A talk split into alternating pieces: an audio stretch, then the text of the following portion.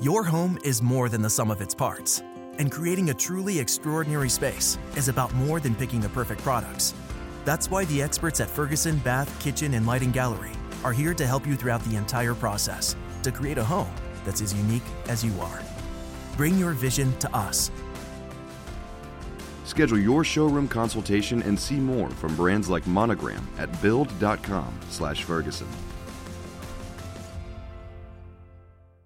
With the Planet Fitness Black Card, you don't just get a great workout, you get a great perk out because your membership is packed with perks. For $1 down and $24.99 a month, you'll get perks like access to any of our 2,400 clean and spacious locations. Bring a friend anytime and both work out with tons of equipment that'll give you that big fitness energy. Relax in the Black Card spa and more. Work out and perk out with the PF Black Card. Join for just $1 down and $24.99 a month.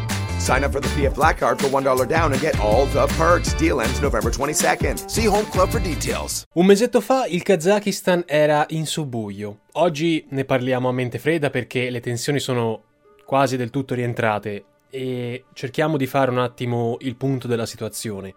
Dunque, abbiamo già ripercorso la storia del Kazakistan indipendente e del suo padre padrone Nursultan Nazarbayev in un video dedicato su YouTube molto vecchio, tra l'altro più di un anno e mezzo fa, non sembro neanche io quando parlo, al quale non a caso poi Nur, eh, Nursultan Nazarbayev è stata intitolata la sua nuova capitale, che un tempo si chiamava Almata e oggi invece si chiama Nursultan. Ad avviso della maggior parte degli osservatori, in realtà Nazarbayev è ancora lui a guidare il paese, nonostante poi abbia ceduto nel 2019 la carica presidenziale a Tokayev.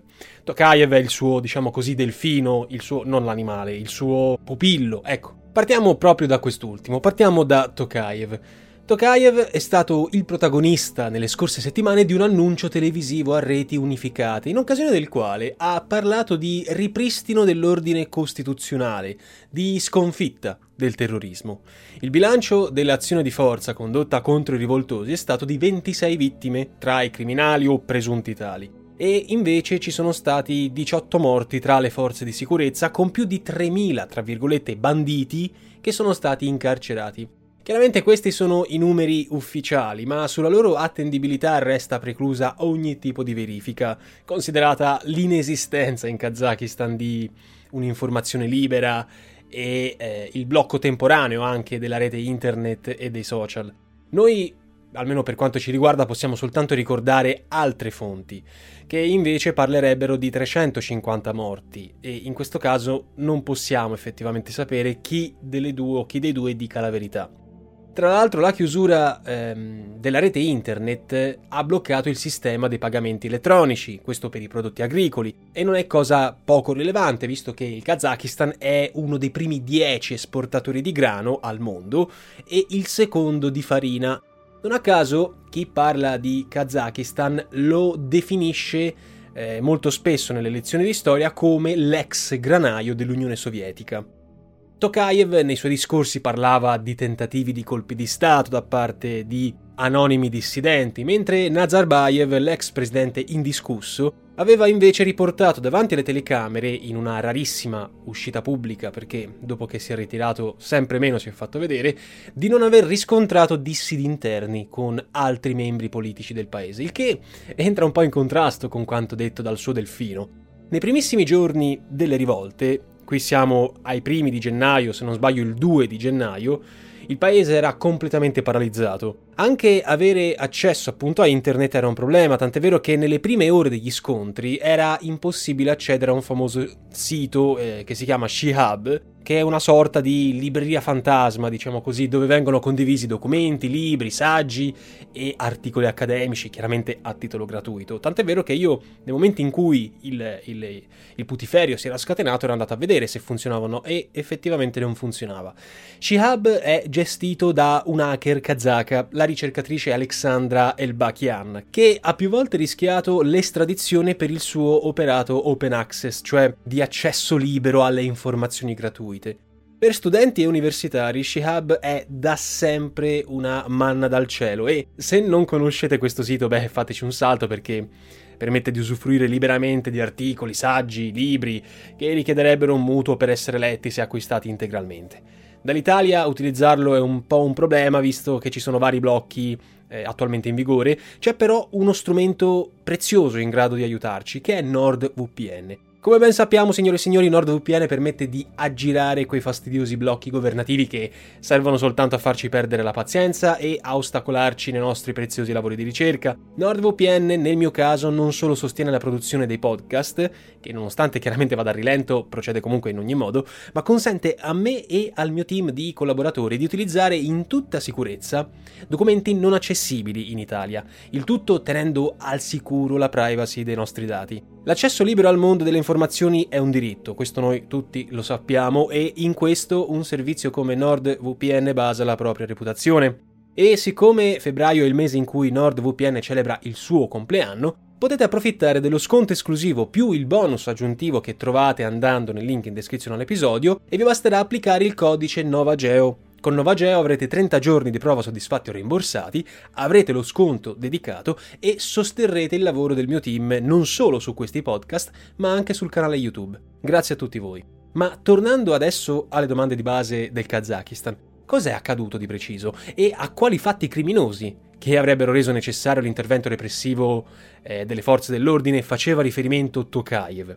Allora, le proteste, localizzate in tutte le aree del paese, sono iniziate ai primi di gennaio e sono state motivate ufficialmente dalla svalutazione monetaria che avrebbe eroso i risparmi dei cittadini, il potere di acquisto delle famiglie e dagli aumenti sproporzionati che praticamente sono raddoppiati del costo del carburante e dell'energia, una cosa che effettivamente stiamo riscontrando anche qui. Ne parleremo in un video a breve. Le ragioni economiche si sono rapidamente evolute nella richiesta di cambiamenti politici.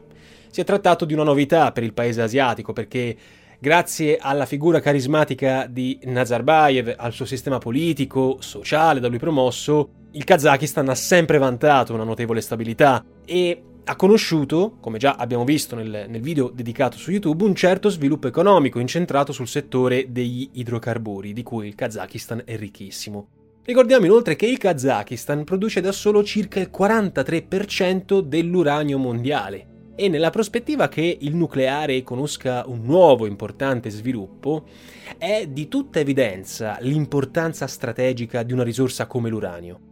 Non dimentichiamo poi che ci sono diversi giacimenti di terre rare, cui abbiamo già dedicato un episodio dei podcast, nel Kazakistan. Inoltre, la nazione asiatica è tra le massime produttrici al mondo di un'altra risorsa, stavolta digitale, i bitcoin, le note criptovalute, eh, ad avviso che poi non solo bitcoin ma tantissime altre criptovalute, ad avviso di alcuni all'origine degli stessi aumenti dei costi dell'energia, chiaramente a causa dei crescenti volumi impiegati nelle complessissime procedure elettroniche.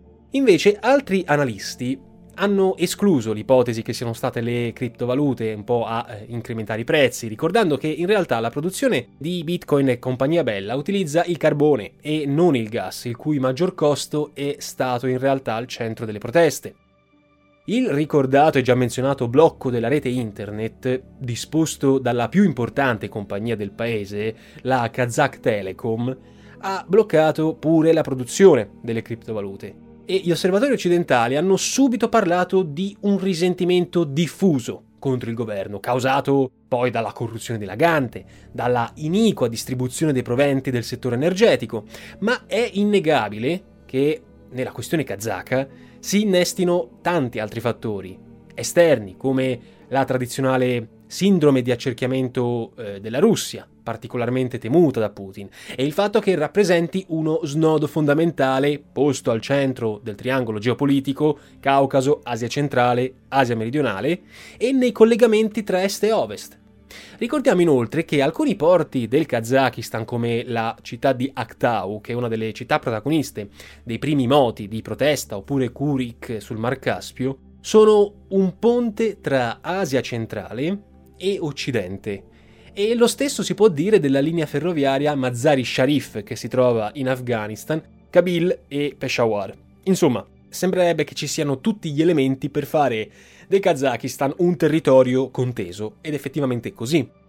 In un primo momento, però, di fronte al dilagare delle proteste, eh, nei primi di gennaio, ricordiamolo, la soluzione di forza sembrava essere stata accantonata e alcune scelte di Tokayev sembravano ispirarsi a una sorta di conciliazione nazionale, al motto Volemo bene. Il presidente aveva subito ordinato una sorta di riduzione delle tariffe, aveva allontanato alcuni degli elementi più screditati del regime come Masimov, che è il capo del Comitato di Sicurezza Nazionale, una sorta, diciamo così, di KGB, e il primo ministro Mamin, sostituito con il suo vice Smailov. Lo stesso ex presidente Nazarbayev, al quale erano molto vicine tutte le personalità destituite da Tokayev, è stato esautorato dalla guida del Consiglio di sicurezza nazionale, carica assunta dopo che aveva lasciato la presidenza, ed è stato sostituito dallo stesso Tokayev. In pratica, in queste mosse, con queste mosse, si è cercato di presentare queste decisioni come una volontà di rinnovamento dei vertici politici ed istituzionali. In realtà, molti mutamenti a livello politico in Kazakistan sono stati più che altro di facciata, come a dire il classico contentino da donare ai manifestanti e di riflesso agli occidentali. Molte personalità entrate nel nuovo governo sono in continuità con i vecchi assetti di potere, come anche per esempio il nuovo ministro dell'energia, Bolat Akchulakov, che è molto vicino a Timur Kulibayev, che è genero di Nazarbayev, l'ex presidente, che è legato a doppio filo con il gigante russo del gas, la Gazprom. Le proteste, ad ogni modo per tornare sul nostro filo conduttore, non si sono affatto arrestate, tanto che si è cominciato a parlare di rivoluzione anche qui colorata, kazaka, un'espressione coniata dai media, eh, e dallo stesso Putin con un chiaro remind, un chiaro riferimento a quella arancione ucraina. Un'etichetta utilizzata in genere questa dai media occidentali per indicare quei movimenti politici non violenti e o fautori di una disubbidienza civile che si è sviluppata in paesi diversi dalla sfera ex sovietica, ispirati alla domanda di maggiore democrazia, a nuove aperture verso l'Occidente. Ecco, tra altri simili esempi di sommosse possiamo ricordare quelle in Georgia, quelle in Kirghizistan, assieme a quelle fallimentari iniziative che si svilupparono in, in Azerbaijan e in Bielorussia, l'ultima in ordine di tempo nel 2020. Questa lettura delle cosiddette rivoluzioni colorate è stata ufficialmente abbracciata dagli Stati Uniti, ma soprattutto dai loro alleati europei, e non è certo l'unica. Un'altra scuola di pensiero che, in modo piuttosto sbrigativo potremmo qualificare filorussa, invece parla di movimenti tutt'altro che spontanei, finanziati da poteri pubblici o privati stranieri, quasi sempre statunitensi, che sarebbero volti ad attrarre nuovi stati eh, della ex sfera sovietica invece in quella di influenza americana, con l'obiettivo finale di minacciare sempre di più da vicino la Russia e la sua tradizionale influenza nell'area. La volontà egemonica di Mosca nello scacchiere ex sovietico è una cosa ormai risaputa e si è palesata con lo stesso intervento recente in Kazakistan di contingenti stranieri che sono stati chiamati da Tokayev in aiuto per fermare queste proteste ai primi di gennaio. Ora, al di là della partecipazione simbolica di militari di altre nazioni tradizionalmente alleate di Mosca come i bielorussi, armeni, kirghisi e tagiki, il grosso era composto di questi militari per l'appunto da russi. Ufficialmente l'intervento militare straniero è avvenuto in virtù di un articolo, l'articolo 4, chiamato così come minacce esterne, che fa parte del trattato istitutivo dell'Organizzazione del Trattato di Sicurezza Collettiva, OTSC, vale a dire l'alleanza militare che riunisce diversi paesi dell'area URSS come Russia, Kazakistan, Bielorussia, Armenia, Kirghizistan e Tagikistan. Le forze straniere, in questo caso, hanno fatto il loro ingresso nel paese per mettere fine alle sommosse, eh, chiaramente indicate eh, da Putin, che ha fatto in quell'occasione il nome del miliardario George Soros, come ispirate e finanziate da poteri stranieri. La richiesta di applicazione dell'articolo 4 è stata effettuata contestualmente all'intervento di Tokayev dinanzi al Parlamento l'11 gennaio, in occasione del quale Tokayev, il presidente, si era affrettato ad offrire garanzie di stabilità agli investitori stranieri, occidentali compresi, consapevole del loro peso nella economia nazionale, al fine di rassicurarli circa la situazione interna. Per la verità, nel suo citato annuncio televisivo, Tokayev ha parlato di un rapido ritiro di queste truppe una volta completata l'opera di normalizzazione. Inizialmente si dubitava eh, che i russi avrebbero fatto una cosa del genere, ma effettivamente in questo periodo, in questi ultimi giorni, le notizie del, dell'ultima ora, diciamo così, hanno confermato che i russi stanno dislocando via le truppe dal Kazakistan per portarle in un'altra area calda del, eh, del mondo in questo momento, che è l'Ucraina. L'effetto della comparsa televisiva di Tokayev aveva certamente la volontà di ribadire una cosa, vale a dire il prestigio interno di se stesso, del, del nuovo leader, ma prima di ogni altra cosa anche quella di inviare un importante messaggio agli occidentali. Vale a dire Tokayev con questa con questo annuncio ha voluto dire, in sostanza, non tolleriamo ingerenze in casa nostra. Siamo pronti a reagire con forza qualora queste ingerenze si concretizzino. In parole povere, la dirigenza kazaka, sostenuta ampiamente da Mosca, ha visto i moti e le proteste rilevanti come un tentativo di infiltrazione orchestrato dagli Stati Uniti. E come dicevamo, la stessa tesi è stata sposata fortemente da Putin.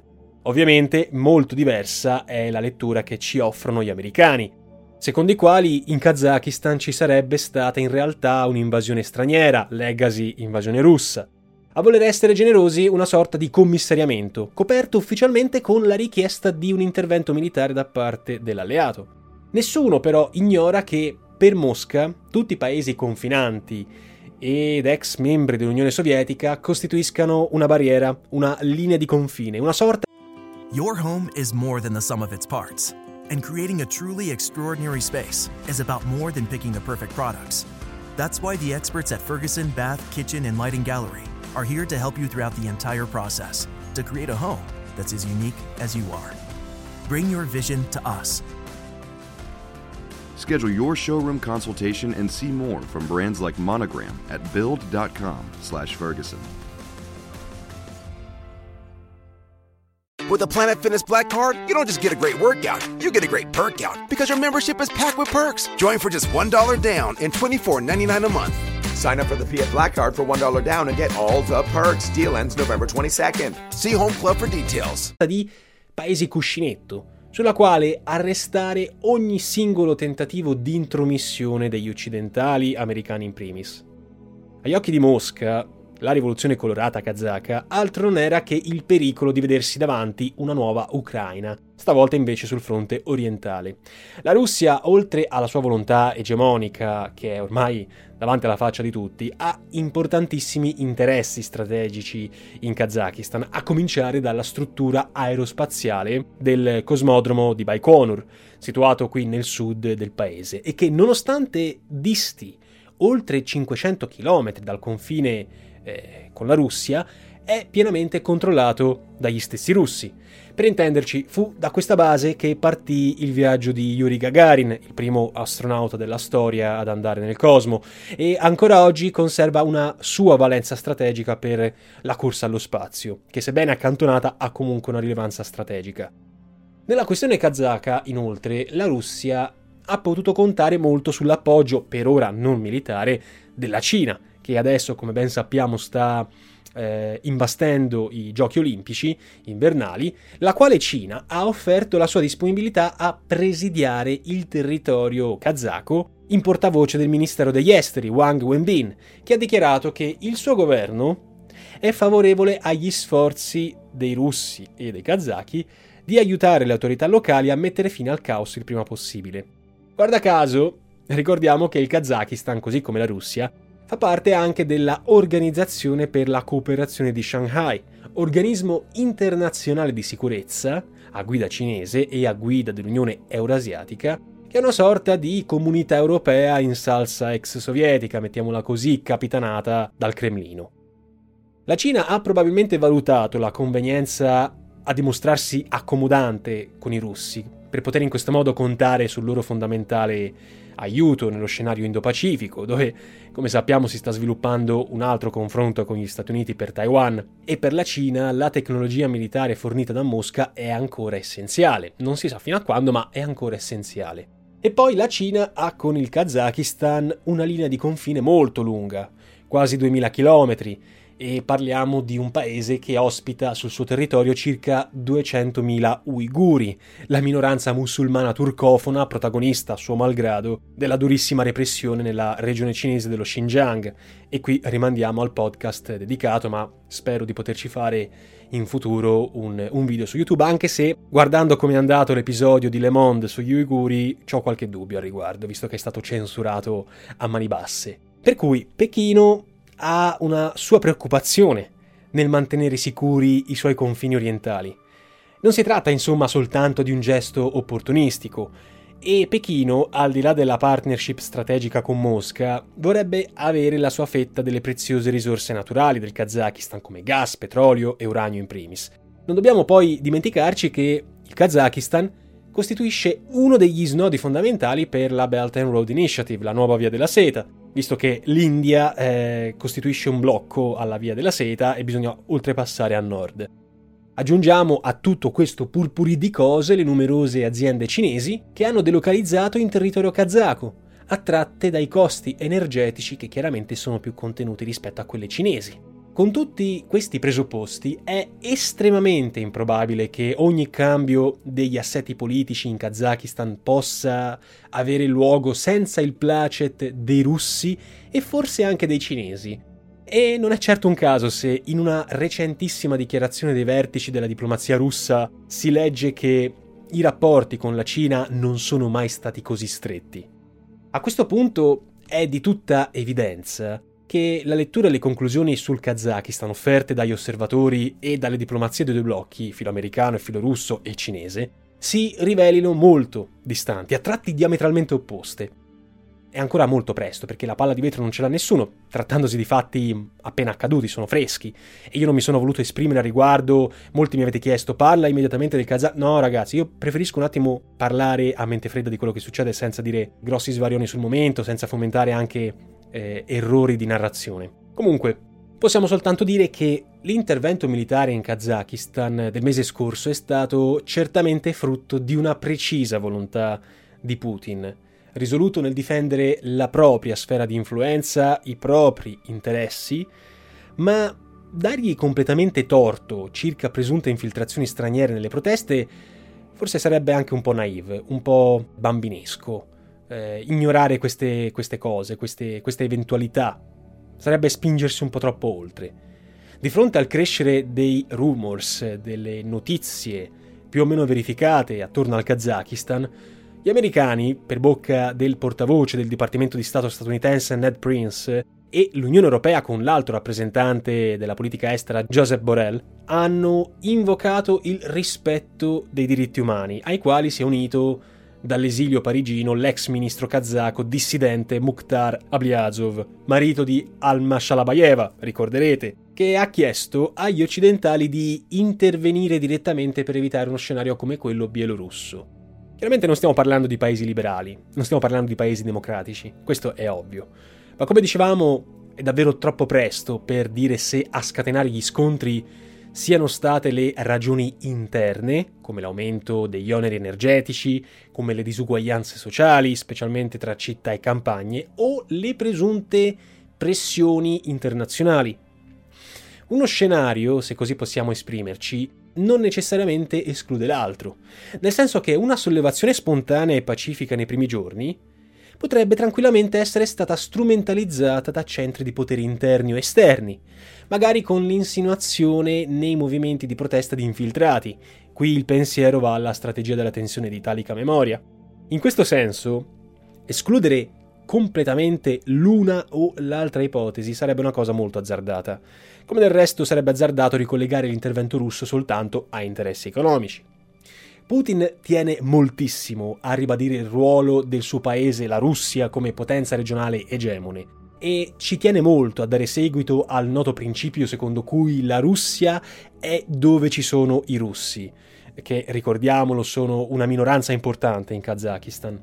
In questo senso ha voluto lanciare un segnale agli americani e forse all'altra potenza regionale che è coinvolta in tutta quanta l'Asia centrale, la Turchia, che con i turcofoni i turchici, insomma, gestisce una sua presenza importante.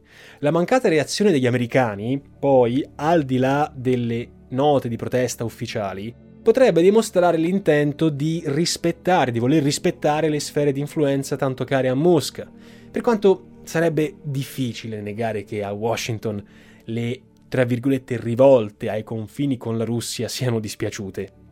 Le proteste per ora sembrano essersi sopite, gli eserciti vengono ridislocati da dove sono partiti, ma non si può escludere in futuro un loro acutizzarsi con riflessi importanti sia all'interno della nazione asiatica che per gli equilibri regionali, come anche tutti quelli del Mar Nero, che è una regione molto vicina al Kazakistan. Un altro dato non chiaro è se si siano o meno create delle fratture tra Nazarbayev e il suo successore Tokayev, perché come vi dicevo all'inizio le cose sembravano discordanti, le loro affermazioni pubbliche. Per quanto i nomi vicini all'ex presidente Nazarbayev, recentemente inseriti nella compagine governativa, sembrerebbero far propendere per il no. Pur senza voler per questo smentire le tesi di Putin, che probabilmente non ha tutti i torti su tutti i fronti, il fatto che le proteste abbiano interessato numerose e remote aree di un paese grande quanto l'intera Europa occidentale lascia trasparire un diffuso malcontento. Un malcontento che ricondurre esclusivamente a cospirazioni straniere sarebbe cosa molto ardua. Le disuguaglianze interne in Kazakistan sono una bomba a orologeria pronta a esplodere. Ricordiamo che oggi sono appena 200 su 19 milioni di abitanti i kazaki che effettivamente hanno in mano il potere politico ed economico. Trascurare tutta questa incongruenza sociale o bollarla come pericolose infiltrazioni straniere esclusive potrebbe rivelarsi molto rischioso per la dirigenza locale. E poi citavamo la Turchia, paese di confine, che è rimasto astutamente in secondo piano in tutta la vicenda, nonostante l'origine poi turcofona della stessa popolazione kazaka. Erdogan, che recentemente ha sfoggiato una mappa dove si mostrava tutta l'influenza turca nell'Asia centrale, a testimonianza della, del suo intento di voler, insomma, estendere le proprie mire in questi paesi, ha inviato il suo ministro degli esteri a Pechino per rassicurare, ministro degli esteri poi tra l'altro che merita un approfondimento perché credo che sia uno di quelli più astuti nel suo ruolo. Comunque lo ha inviato a Pechino per rassicurare i cinesi di non avere mire strategiche, di non aver preso parte ad alcuna sommossa in questi movimenti di protesta, ma è presumibile che Ankara vorrà più avanti esercitare un'influenza, come già dicevamo, nell'Asia centrale, e vorrà adottare nel mentre la tattica della vigile attesa. Per quanto invece concerne noi, l'Italia, per chiudere il cerchio, il nostro paese non dobbiamo dimenticarci che possiede una presenza importante in Kazakistan grazie all'ENI e ai fattivi rapporti commerciali, ma ovviamente ha una rilevanza molto più limitata rispetto alle potenze coinvolte. E quantomeno, giusto per eh, completezza di cose, un cenno, oltre al nostro paese, meriterebbe meriterebbero le possibili analogie tra la crisi ucraina e quella kazaka. Dando per scontato le differenze storiche ed etniche e quelle afferenti ai rapporti col vicino russo, il punto sul quale giova porre l'attenzione e l'accento in questo caso è l'influenza delle due crisi sugli equilibri e la pace mondiale, a cominciare dal continente europeo. Se la crisi di Kiev lascia tuttora col fiato sospeso i media e l'opinione pubblica occidentale, la crisi kazaka non sembra aver avuto una, un, diciamo così, un impatto altrettanto decisivo, per quanto quest'ultima resti in ogni caso uno scenario da porre sotto attenzione. Se nel caso dell'Ucraina il braccio di ferro tra Occidente e Oriente potrebbe condurre a scenari imprevedibili, la questione del Kazakistan potrebbe essere più efficacemente gestita attraverso un giusto mix tra riforme interne che riducano le intollerabili disuguaglianze sociali e l'apertura verso i mercati occidentali, a patto che queste ultime, cioè le intollerabili disuguaglianze sociali, non mettano in discussione l'egemonia russa nella regione.